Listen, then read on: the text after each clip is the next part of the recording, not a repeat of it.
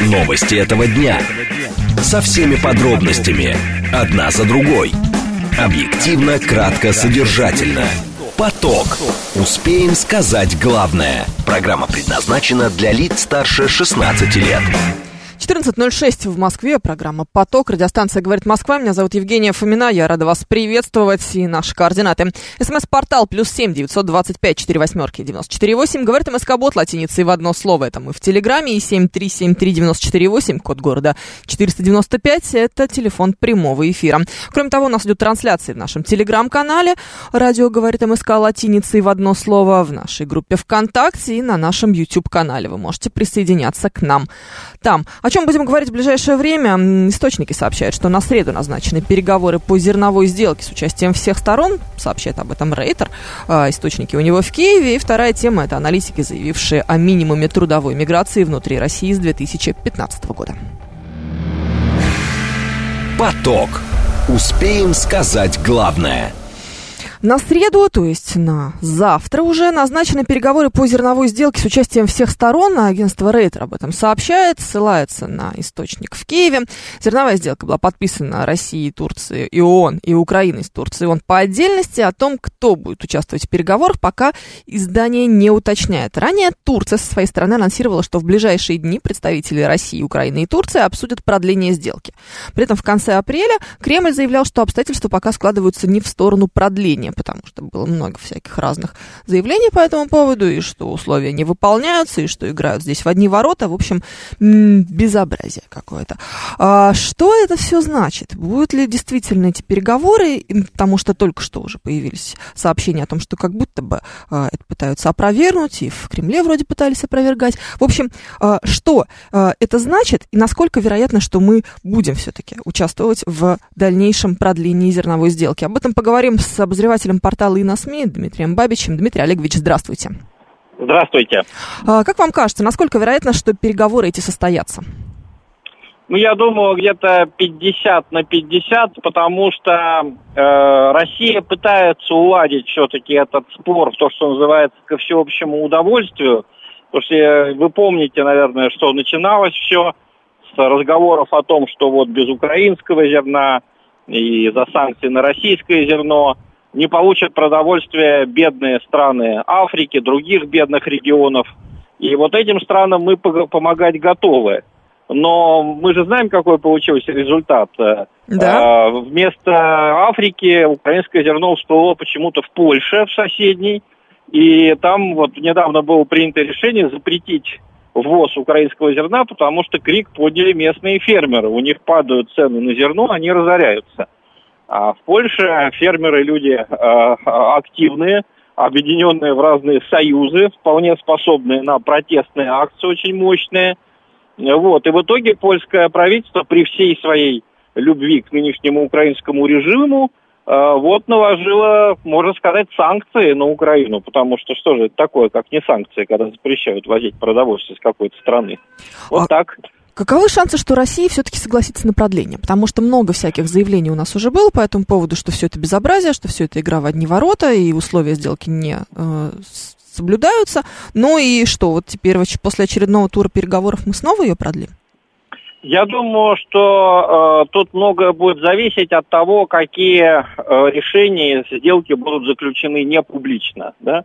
Э, наш министр иностранных дел подтвердил, что серьезных сдвигов нет, а основной сдвиг, которого мы добивались, это чтобы можно было проводить платежи за наше зерно по системе SWIFT, вот опять подключить наш банк, э, Россельхозбанк к системе SWIFT. Вот, и я так понимаю, что этого не произошло. Я, об этом объявил наш министр иностранных дел. Но найдены были какие-то временные решения, какие-то соглашения через другие банки все-таки переводить э, деньги. Но здесь главное давление будет даже не со стороны России, а со стороны тех стран, которые вот наше зерно и наше удобрение, это особенно важно удобрение, получают. Потому что для них это вопрос жизни и смерти. Одна из причин, почему э, вот развивающиеся страны не присоединяются к западным санкциям против России, это потому что у западных стран есть запасы продовольственные, есть золотовалютные резервы, они не умрут, как бы, да, даже при снижении определенном уровня жизни. А вот у стран третьего мира запасов нет. И для них вот эта ситуация, когда вдруг не поступают российские удобрения, или вдруг не поступает российское зерно, это трагедия. Вот, поэтому я думаю, что наше Министерство иностранных дел, другие наши органы, они попытаются привлечь вот это давление, да, давление стран третьего мира на то, чтобы все-таки эта сделка реально выполнялась, а не так, как сейчас. Существует ли какой-то механизм слежения за этим зерном, чтобы оно всплывало не в Польше, а там, куда оно было отправлено? Я думаю, такие механизмы есть внутри Европейского Союза. Такие механизмы наверняка есть у США, которые могут просто прослеживать платежи, э, поскольку они чаще всего производятся в долларах. Но вы понимаете, что это не самые беспристрастные арбитры. Они на многое могут закрыть глаза.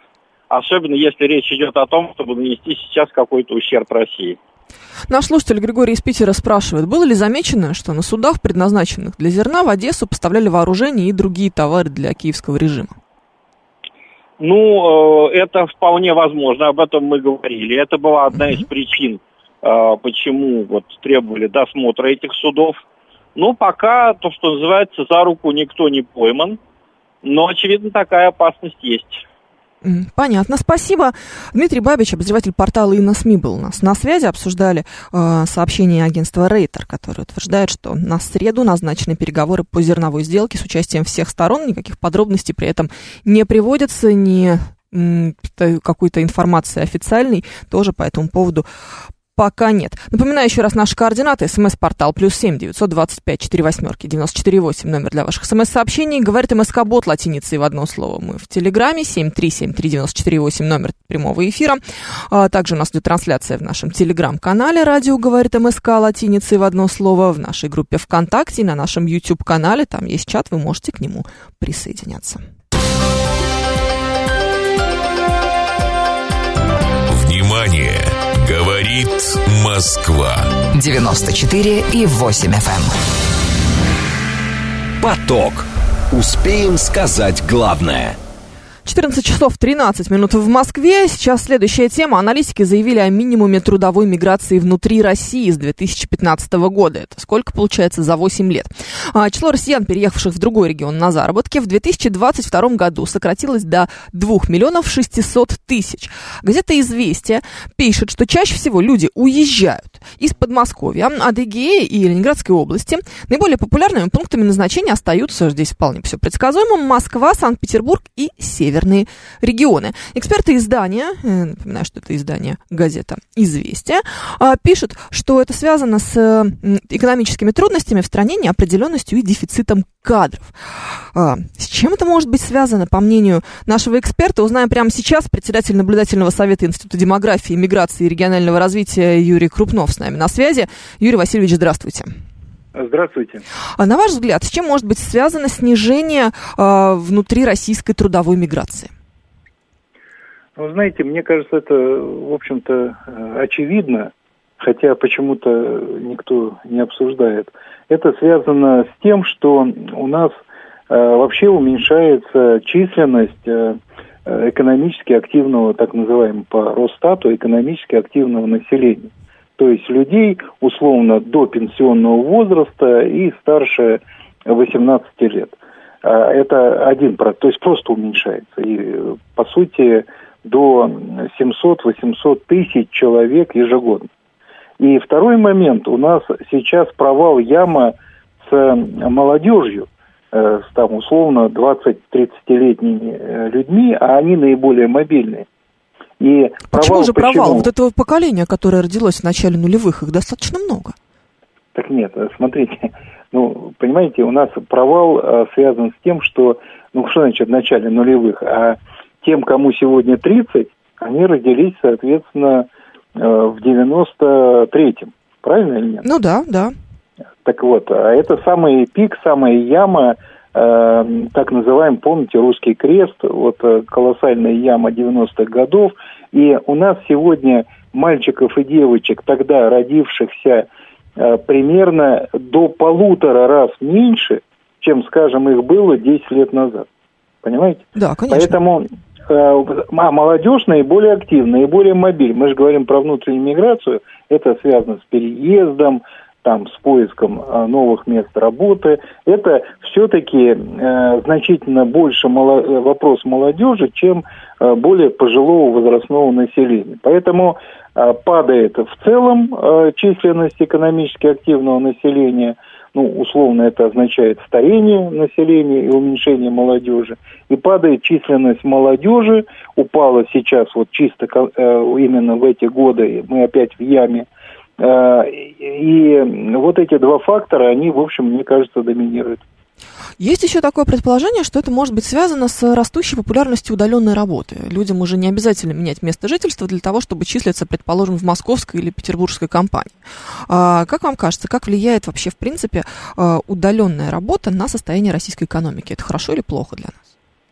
Вы знаете, я не обладаю данными, э, соответственно, Э, насколько увеличилось э, число занятых, которые работают удаленно, и тем более удаленно не э, там внутри Москвы, да, и в Москве офис, и в Москве они живут, а удаленно имея в виду в других субъектах Российской Федерации, но я не думаю, что это главная причина. Возможно, здесь рост есть, но я все-таки исходил бы из более таких фундаментальных факторов, связанных с уменьшением именно Э, численности экономически активного населения, особенно населения молодого возраста.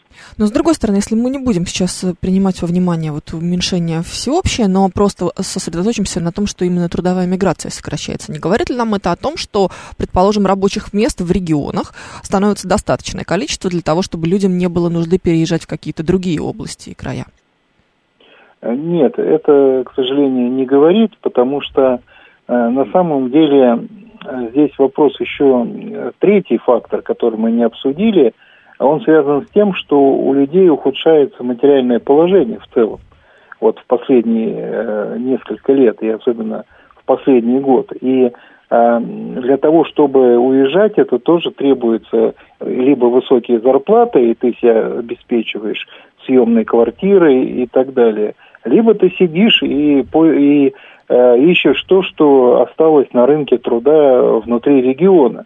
А это не значит, что мест стало больше приложения труда, и тем более, что они стали более престижные и более выгодные для человека. Это просто значит, что есть определенного рода безысходность. Поэтому я бы здесь не преувеличивал Э, что у нас, к сожалению, в регионах что-то особенно появилось.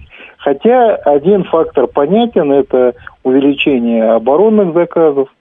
И в этом плане, э, соответственно, здесь э, действительно мы можем говорить, что, наверное, процента 3-5 от закрепленного внутри субъекта федерации населения активного экономически, это те люди, которые работают в оборонке здесь, э, ну, безусловно, произошли позитивные в этом смысле изменения. Какие еще отрасли могут помочь э, поддержать э, экономику вот для вот этого экономически активного населения, которое сейчас страдает от нехватки финансов? Знаете, очень хороший вопрос, только мне кажется, тут дело не в отраслях, а в том, что нужна вообще нужен переход к новой индустриализации потому что и, и идти в регионы, и это нужна государственная мощнейшая э, программа, план четкий по регионам, по количеству рабочих мест, по качеству рабочих мест. Э, и такой программы на сегодня нет. И в этом проблема. Поэтому, э, в общем, э, проблема и, и по большому счету вот это снижение миграции населения говорит о том, что нам нужно, в общем-то, уже мы опаздываем, нам нужно начинать новую индустриализацию. С чего бы стоило ее начинать? Как будто бы с обороной разобрались, начинаем с этого сектора, а дальше? Ну, дальше нам надо до, до 100 новых индустрий проектировать и организовывать, потому что вот это э, такое красивое ни о чем слово импортозамещение, оно на самом деле означает, что у нас ни подшипника практически не производится, ни станков своих практически не производится, самолетов производится очень мало, холодильного оборудования. дальше я могу, э, вот у меня список есть, э, поскольку э, в ТПП я как раз рабочую группу занимаюсь новыми национальными индустриями. Порядка ста индустрий, которые нам требуются, понимаете? Там система газоводоочистки и так далее. И это все то, что государство должно спроектировать, организовать, сделать и размещать в субъектах федерации. Вот. Но пока не вижу, кто это будет делать. Смотрите еще, Юрий Васильевич, вот наш слушатель Сергей 24 пишет, что оборонка это бездонная дыра, от нее одни расходы и никакой пользы для экономики. Как вы оцените такое заявление? А, ну, я, естественно, не соглашусь, э, потому что на самом деле есть еще, помимо экономических, есть еще масса и Э, других факторов, ну, например, э, в этом смысле, во-первых, занятость для людей дополнительная, во-вторых, это все равно достаточно сложное производство, которое поддерживается, а это значит культура поддерживается, особенно машиностроение, инженерный труд. Поэтому, ну, я бы так не спешил делать такие опрометчивые выводы, но э, то, что нам нужна не только оборонка, и то, что нам нужны индустрии, которые Э, бы зарабатывали сами на рынке, в том числе на мировом рынке, это абсолютно прав Сергей. Смотрите, еще такой вопрос, э, который меня интересует, почему популярны северные регионы. Москва и Санкт-Петербург, понятно, традиционно более высокие зарплаты, э, чем в других регионах, а вот север, что там, северные надбавки вот эти, или о чем идет речь? Нет, ну, скорее всего, речь все-таки идет о вахтовиках и угу. работе по найму на какой-то определенный срок, там, в те же соответственно, ресурсодобывающие компании. Э, и в этом смысле это то, что тоже 30 э, лет спасает наши регионы во многом. Потому что э, на местах заработать невозможно, а здесь есть возможность при там всех опять непростых ситуациях, потому что это все дается, естественно, большим трудом, но это очень серьезно спасает нашу глубинку. Это один момент. А второй момент, ну, понимаете, Москва-Питер понятно, но вот, допустим, Ханты-Мансийский автономный округ, Ямал-Ненецкий автономный округ, они сами по себе очень высокий уровень имеют доходов, э, и включая частично северные надбавки, да, но в целом это богатые так называемые регионы, поэтому люди тоже туда едут. Э, там можно подзаработать побольше, там можно карьеру быстрее сделать. Поэтому э, является все это привлекательным для наших регионов. А почему э, в списке регионов, из которых чаще всего люди уезжают, лидирует Подмосковье? Едут в Москву из Подмосковья ну, или... Ну, конечно, конечно. Конечно, то есть в этом смысле тут все-таки, понимаете, немножко большая разница. Ну, условно, из Мариэл ехать в Москву, угу. или из Подмосковья в Москву, где в том числе и маятниковая миграция, там и часто люди каждый день едут, да, да и вообще близкий регион, конечно, Москва здесь основной работодатель.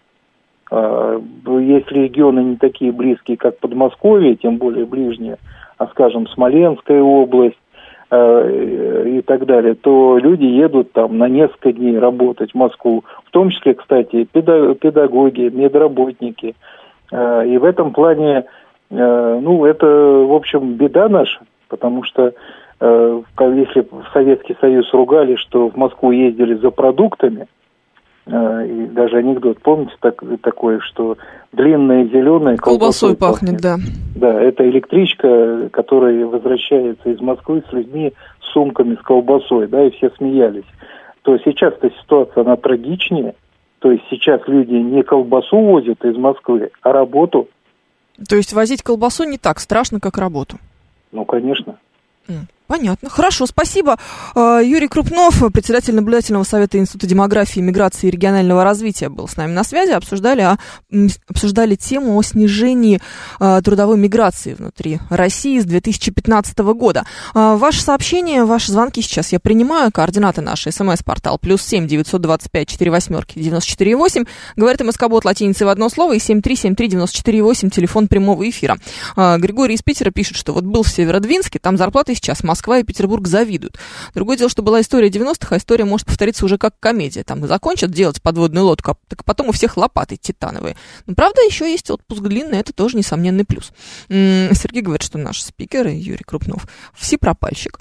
Ну, или человек, который реалистично смотрит на вещи и не склонен надевать розовые очки. Можно же ведь и так рассудить. Григорий из Питера продолжает, э, говоря о том, что существует такое понятие, как удаленная работа, говорит, у нас бухгалтерия в Саранске, им платить меньше, меньше можно. В регионе средняя по отрасли маленькая.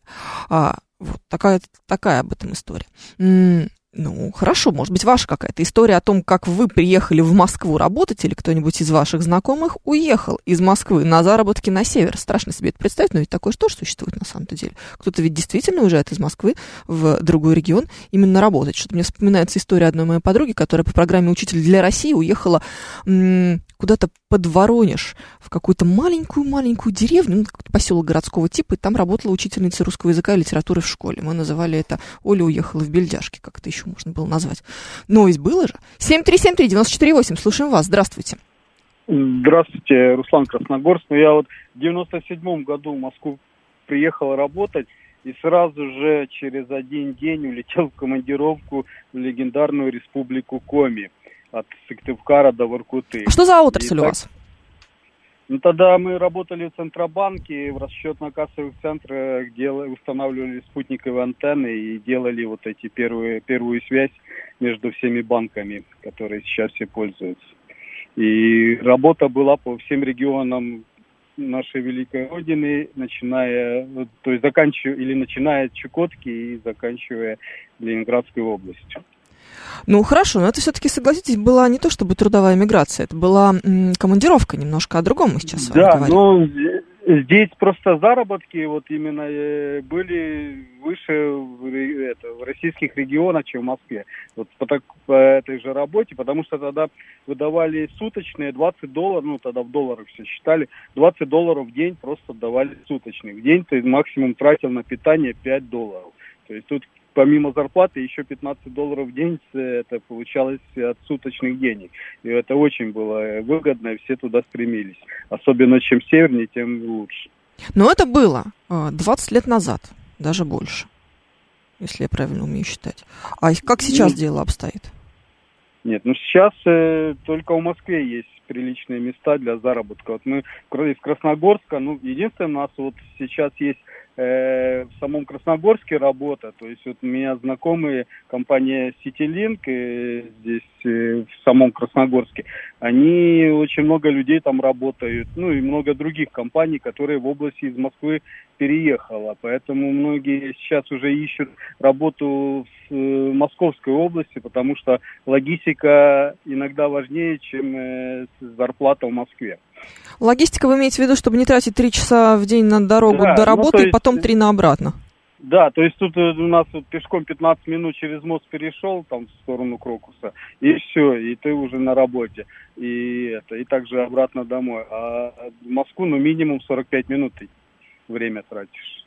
Максимум ну, там не то чтобы большая разница. 45 минут, согласитесь, это довольно комфортное время для того, чтобы ехать ну, на работу. Ну, до Динамо, да, до Динамо 45 минут, там до Рижской, ну, вот так а в другие районы можно и дольше. Ну Спасибо. и парковка и все такое. Спасибо, Руслан. А, Кревет нам рассказывал, что из Архангельской области много в Рязку уехали, а сейчас обратно потянулись на север. Сейчас там действительно заказов много, новый флагман Черноморского флота модернизирует, это нам рассказывает Григорий из Питера. А Эндрю Первый вспоминает свою историю трудовой миграции, но тоже она какая-то, знаете, с хитринкой. Я когда в Сочи на автодроме работал, числился в Краснодаре, мне еще и командировочные платили, плюс 25 тысяч рублей в месяц. Ну вот все это какие-то такие схемы, знаете, мутноватые слегка, нет? А, почти 14.30 сейчас в Москве Москве. Впереди у нас новости, потом продолжим. Новости этого дня. Со всеми подробностями. Одна за другой. Объективно, кратко, содержательно. Поток. Успеем сказать главное. 14.35 мы продолжаем. Радиостанция «Говорит Москва». Меня зовут Евгения Фомина и наши координаты. СМС-портал плюс семь девятьсот двадцать пять четыре восьмерки девяносто четыре восемь. Телеграмм для ваших Телеграм для ваших сообщений. Говорит МСК-бот латиницей в одно слово. Прямой эфир 7373948, код Москвы 495. Также у нас идет трансляция в нашем Телеграм-канале радио «Говорит МСК» латиницей в одно слово. А, у нас еще есть трансляция на нашем YouTube-канале и в нашей группе ВКонтакте. Вы можете к ней присоединяться. А, что будем обсуждать в ближайшее время? А, торговые сети могут обязать создать полки с отечественными непродовольственными товарами. Такая инициатива уже была разработана депутатами фракции «Единая Россия» совместно с Минпромторгом. И также умер модельер Валентин Юдашкин. Ему было 59 лет, об этом тоже поговорим. Поток. Успеем сказать главное – Итак, торговые сети могут обязать создать полки с отечественными непродовольственными товарами. Депутаты фракции «Единая Россия» совместно с Минпромторгом разработали законопроект, обязывающий торговые сети создать такие полки. А, их количество а, будет определять правительство, точнее количество не полок, а представленных артикулов товаров российского происхождения. Правда, эти нормы не коснутся торговых сетей с выручкой более 2 миллиардов рублей за последний календарный год, пишет газета «Известия». А, есть объяснение. Законопроект разработан в целях повышения конкурентоспособности российских потребительских товаров и ускоренного технологического развития а, страны. С нами на связи доктор экономических наук, профессор, бывший замминистра сельского хозяйства и продовольствия Леонид Холод. Леонид Иванович, здравствуйте. Евгений, добрый день, здравствуйте. Зачем же нам нужна такая замечательная мера? Ну, смысл это предложения понятен. Оно направлено на продвижение отечественных товаров. Там первой необходимости, которые сегодня, в общем-то, в магазинах сетевых продаются, но много импортных среди них, э, для стимулирования развития внутреннего производства этих товаров, для повышения их узнаваемости, представленности на прилавках и так далее. Собственно, вот для чего. Будет ли это работать именно на потребителя? То есть человек приходит в магазин и видит, здесь вот сделано в России. Какая, вот, какое будет отношение? Здесь очень много зависит, кстати говоря, вот о, от исполнительских документов, скажем так, от порядков, от э, Э, как раз перечней того, что продавать, что не продавать. Э, главное здесь не перегнуть палку, потому что, конечно, можно приветствовать продвижение отечественных марок и отечественных товаров, которые должны быть узнаваемы, чтобы люди их потом покупали. И, может быть, они действительно очень хорошие товары производятся на сегодняшний день, но люди их не знают, да. Но главное делать это не за счет покупателей и не за счет сетей, собственно, самих, потому что если навязывать, например, какие-нибудь там товары бытовой химии или э, что-нибудь э, типа там зубной пасты э, методом выбивания ассортимента конкурирующего, то это, наверное, все-таки было бы неправильным. Поэтому очень много будет зависеть от исполнительных документов, от порядков. А как мы можем э, товары российского происхождения, э, так скажем, поднять э, в глазах потребителя вот именно на уровне их имиджа? Ну, то есть так, чтобы я покупала зубную пасту не ту, которую я всегда покупаю, немецкую, а вот сейчас вот российскую хочу. Вот, чтобы я приходила и думала, ой, ну вот эта российская, она точно круче. Оформление, реклама и ваш личный опыт. И самое главное, чтобы вы могли это купить, потому что на сегодняшний день э, в общем, товары, которые представлены вот на этих полках товаров первой необходимости в продовольственных магазинах, там российских среди них не очень много. Ну, а если есть российские, почему? Они покупаются они покупаются. По ним же Главное сейчас не очень понятно, насколько они российские, потому что бренд вроде бы российский, даже пускай, если мы говорим об одежде, здесь про одежду тоже идет речь в этом законопроекте. Бренд российский, только ткань китайская, фурнитура итальянская, шили в, во Вьетнаме. Ну и толку. Ну ведь, ну ведь мы, нас с вами, как покупатели, это ведь не сильно интересует Вообще. национальность, национальность товара. Нам главное, чтобы он был по потребительским качествам таковым, чтобы нас с вами устраивал. Поэтому я и говорю, что Тут главное ваш личный опыт, реклама и внешний вид. А что еще? А где это сделано? Ну, пускай это тогда уже сами магазины с надзирающими органами в случае реализации данного закона смотрят. А главное, чтобы не вытравляли конкурирующий ассортимент, потому что если, например, полностью убрать силовым методом с прилавков там, товары бытовой химии э, импортного производства и поставить только отечественного производства, независимо от их качества, то, наверное, это было бы неправильно. А, смотрите, наш слушатель Григорий из Питера пишет, что за продвижение нужно платить, за попадание в каталог, это все останавливает. Поэтому гипермаркеты со своей стороны требуют дополнительные деньги за то, что ты находишься поближе к кассе, за то, что ты находишься в каталоге. И как будто бы русским брендам не очень выгодно а, в это все играть. Насколько вам кажется это утверждение справедливым? Ну, это утверждение абсолютно справедливо. Действительно, по отношению к товаропроизводителям, к обычным, там не супергигантам, торговые сети это монополисты. И они, соответственно, торгуют э, себе не в убыток, э, себе выгодно, и плюс ко всему имеют деньги со всего, чего только можно их получить. То есть они, условно говоря, ну, э, более конкурентоспособны и эксплуатируют своих поставщиков. Это то, как раз о чем говорит Григорий. Но э, тут проблема в чем, что как раз вот этот законопроект и призван э, обязать торговые сети иметь там какой-то пропорциональный набор э, товаров первой необходимости, не продовольственных, российского происхождения. То есть я так понимаю, что в данном случае сети просто не смогут заниматься там поборами, выставлять какие-то комиссионные условия свои и так далее, дополнительные. Правда, я не могу понять, Евгения, почему делать исключение для сетей с выручкой более 2 миллиардов рублей за последний год, потому что это тогда отсекает все более-менее крупные торговые сети. Да, получается, что мы с вами будем уже иметь дело даже не с торговыми сетями, а, наверное, чуть ли не с магазинами у дома. Ну, нет, там сети-то есть небольшие. Да. Тут как раз говорят про сетевые структуры, то есть, скорее всего, э, речь будет идти о сетевых структурах, но просто небольших. Но если брать там какие-нибудь, ну, всем известные марки, да, да. Э, сетевые, ну, они все имеют выручку больше. Тоже непонятно, почему делается исключение, это не очень-то конкурентоспособно выглядит. А как вам кажется, почему исключение пытаются сейчас это продавить? Ну вот вопрос. Вопрос. А, насколько вообще с точки зрения так, маркетинга это играющая история. Вот ты приходишь в магазин, вот здесь у тебя есть полка с зубной пастой самых разных производителей, каких угодно, а вот отдельно и здесь вот только российская. Нет ли ощущения, что это наоборот какое-то ну, что-то вот что-то особенное, но не в хорошем смысле? Да нет, Евгений, вы знаете, бывает э, такое акцентирование внимания на российском производстве действенным. На самом деле ничего в этом страшного нет, э, но главное, чтобы вот это сделано в России, еще, соответственно, э, кроме гордости за страну, прибавлялась гордость за качество этого товара. Если товар будет качественный, если он будет чисто российский, ну, я бы с удовольствием покупал бы его. Понятно, спасибо. Леонид Холод, доктор экономических наук, профессор, бывший замминистра сельского хозяйства и продовольствия, был у нас на связи. А теперь хочу обсудить этот вопрос с вами. Насколько вам кажется такая идея жизнеспособной? Вы приходите в магазин, давайте даже представим себе, что это большой магазин, в который вы ходите постоянно, и вдруг там наблюдаете здоровенную полку с товарами исключительно российского производства, и они как будто бы, как следует из этого законопроекта, не просто так... Эм, товары российского производства с названием, что они российские, а действительно российские. Не вот эти вот э, турецкие ботинки с китайскими шнурками российского производства, о которых пишет Евгений Фили. Нет, они настоящие. А, действительно сделаны были у вас на фабрике «Свобода», простите, предположим, это зубная паста. Как это будет работать на вас и насколько вы бы поддержали такую инициативу? 7373948, телефон прямого эфира, вас слушаем, здравствуйте. Здравствуйте, меня зовут Анна. Да, Анна. Ну, с крупными ритейлерами там как раз, в общем, понятно почему. Потому что поставщики же крупного ритейлера кредитуют отсрочкой платежа. Другими словами, получают поставки не через 40-45 после того, как поступает товар. Так. Но дело даже не в этом. Дело в том, что вот сколько товара у тебя ушло из магазина, столько ты обязан поставить ритейлеру. А у ритейлера таких магазинов, как вы понимаете, очень и очень много – Сможешь ты все это возместить, если ты не крупный поставщик? Вряд ли.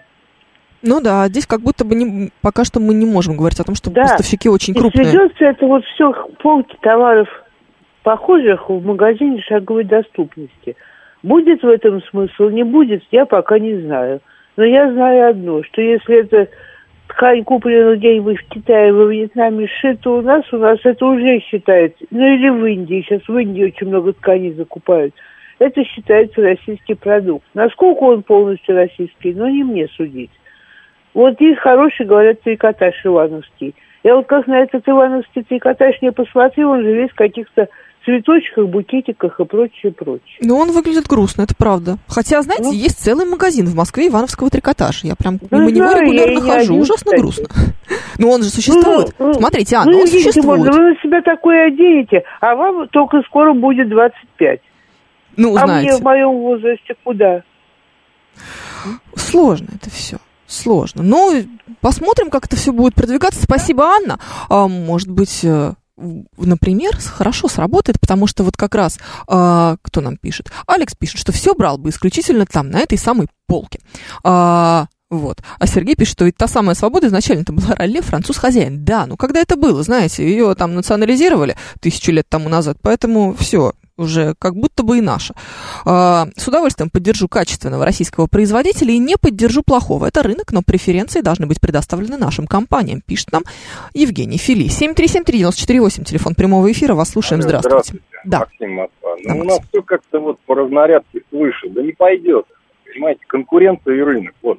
В Америке, я не знаю, вот я напомню вам, 70-е годы в Америке была такая компания, что, значит, покупайте американские машины. Но все почему-то, американцы, выбирали японские, потому что они действительно были лучше, они меньше жрали, они там, ну, были надежнее. И, и в итоге американский автопром все-таки вот он проиграл чистую. Вот. Но у них тоже была вот такая вот, что у них там предоставлялись скидки, была реклама, даже были какие-то движения общественные, то, что вот там э, покупайте американские машины. Но они слили все равно, потому что, потому что конкуренция. Вот ну что у них была возможность думать... для этой свободной конкуренции. Мы сейчас можем эту конкуренцию прикрыть. Более того, у нас есть такой, знаете, а, некоторый козырь. Это же ведь еще и ценообразование. Но наши не могут э, конкурировать э, производители с, с той же самой Юго-Восточной Азии. Да, и даже в, том, в том плане, даже в легкой промышленности. Ну никак. Ивановский трикотаж не может быть дешевле там какого-то там Бангладеша или там, я не знаю, Вьетнама. Ну не может этого быть просто. Он должен быть лучше, но дешевле быть не может, понимаете, априори.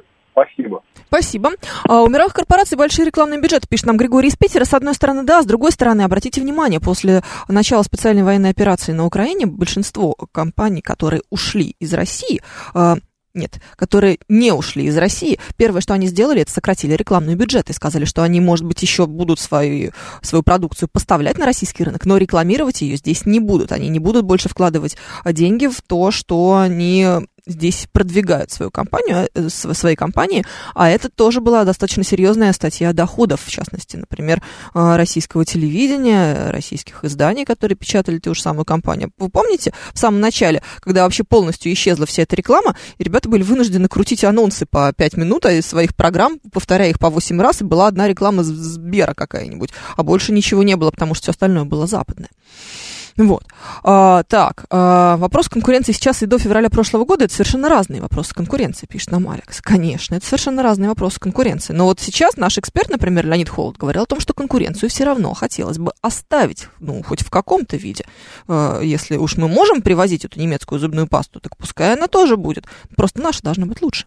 7373948, телефон прямого эфира. Ой, что-то у меня руки немножечко не, та, не оттуда выросли. Слушаем вас, здравствуйте. Добрый день. Добрый. Э, Богдан, Москва. У меня вот по поводу этих полок такой еще вопрос. Вот есть производители. Сделано в России. А сделано в России российской компанией или каким-нибудь международным брендом. Вот, к примеру, возьмем там зубную пасту. Да, да закончились у нас международные бренды, которые что-то делают в России? Их осталось да по полно. пальцам одной руки перечесть. Да, да полно. Вы возьмите какие-нибудь категории, зайдите в раздел зубные пасты, да, там все как, то есть в отдел, там все как было, так все осталось. Есть жемчуг, есть там блендомет и прочие всем известные бренды. Ну вот тот, который с блендометом и прочими всеми известными брендами, а это ведь и не позиционируется как сделанное в России. Ну, ну, и оно поэтому на эту самую полку с надписью «Сделано в России» не попадет ну, там нужно, нас, я привел пример, да, да. вот полны-полно вот, вот этих вот брендов мировых, да, вот тоже Хенкель, да, который э, выкупил у нас в свое время очень много э, предприятий по выпуску всяких стиральных порошков и так далее. Была какая-нибудь там условно там Красная Заря, стала Хенкелем, как делалось в России, так и производится в России. Да, это вот э, вот хотелось бы понимать, мы говорим о том, это российское или это не российское.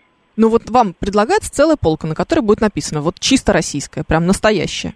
Да вот профанация профанация. Григорий из Питера пишет, что бренд должен обязательно называться на русском языке. А это, кстати, отдельная история.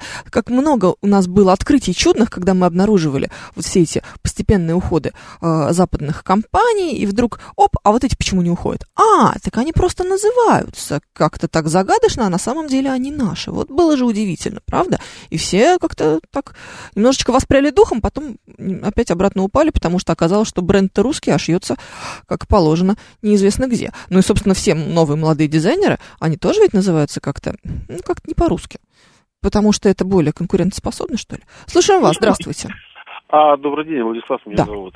Я в, в одну вещь не понимаю. Вот сделать эти русские полки, ну, российские. Вот. И чего, я туда первым делом пойду, что ли? Да нет, наверное. Я буду искать то, что мне надо. А то, что мне не надо... Ну, может быть, это, например, я... возбудит ваш интерес к этим товарам. То есть не, вы как минимум может... подойдете посмотреть, а что дают вообще? Раз-два, может, я к ним и скажу, но если там качество и цена будут неконкурентные, так я и покупать не буду. По-моему, это какая-то вредовая идея. А то, что касается зубных паст, ну, тот же Colgate, он весь российский производство. Но бренд не наш. А, так вот мы, предыдущий звонящий правильно сказал, мы как будем э, по владельцу бренда определять происхождение или по стране происхождения? В принципе, этот Колгейт он сделан у нас, он э, дополнительную прибыль принес, ну, дополнительную стоимость он генерировал здесь, заплачены налоги, люди получили зарплаты, так что он наш, по сути. Понятно, спасибо. А, ну что, так, по-моему, не разобрались. Надо было, наверное, делать голосование, но теперь уже не успеваем. 14.52, идем дальше.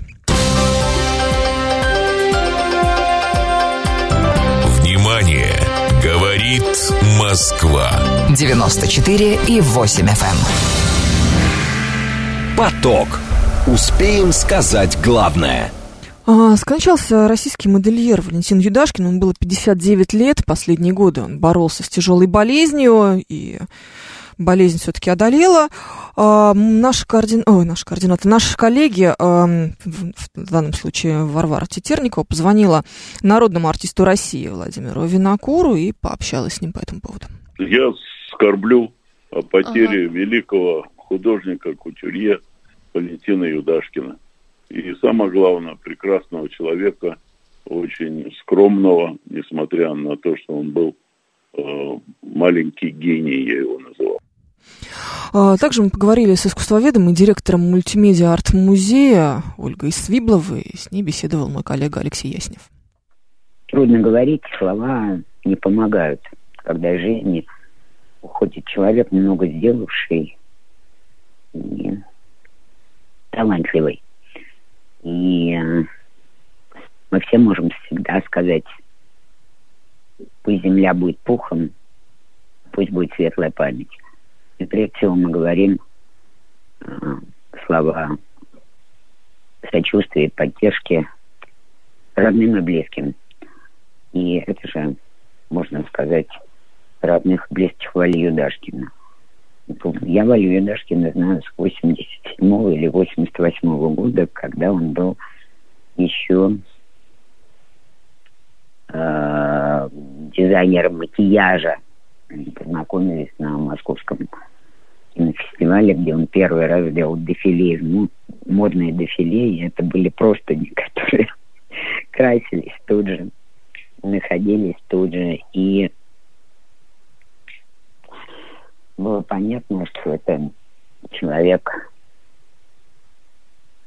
огромного э, ну, потенциала. Да, у него была мечта. И он к ней шел. И он очень многого достиг. И, безусловно, без Вали Юдашкина моду советского определенного времени представить сложно. А, и это трагическое совпадение. Несколько дней назад из жизни ушел Слава Зайцев, великий модельер, которого по-настоящему начинается шествие советской моды, если мы не берем, да, знаменитая эпоху модернизма и время русских амазонок, э, которые создавали э, гениальные материалы, и гениальные орнаменты, и э, гениальную одежду 20-х годов, ту же самую э, Варвару Степанову. Вот, по сути, все мазонки русского авангарда работали на это, и мы это знаем, это огромный вклад. После этого советская мода собственно, появляется с появлением Славы Зайцева. А потом приходит Юдашкин и берет эту эстафету. 60-е. А, Слава Зайцева, который творил и работал до последней минуты, вот эту эстафетную палочку принимает Валя Юдашкин. Можно сказать только одно, что Валя Юдашкин до, ну, он долго боролся со страшной болезнью. И это было мужественно. Он работал, он строил планы. Ну и трагично, что эта жизнь оборвалась. Поэтому будем надеяться, что тот вклад, которые в них два этих модельера, я говорю о двоих, потому что каждый из них, они совсем не похожи друг на друга, и жизненный путь их не похож. Но каждому человеку, который хочет сказать свое слово, новое слово, важное слово, ему приходится, в общем, жить и работать в нелегких обстоятельствах. Это было, это есть, и это будет всегда. И хочется, чтобы их дело продолжалось. У каждого из них были команды, у каждого из них были последователи. Но каждому из нас приходится уходить из этой жизни. Важно, чтобы то, что ты начал, прорастало дальше. Поэтому и Славе Зайцеву и Вале Ядрушкину светлая память и надежда на то, что молодые русские модельеры продолжат их дело не менее достойно. Это была искусствовед, директор мультимедиа арт-музея Ольга Свиблова. Впереди «Анатомия Москвы».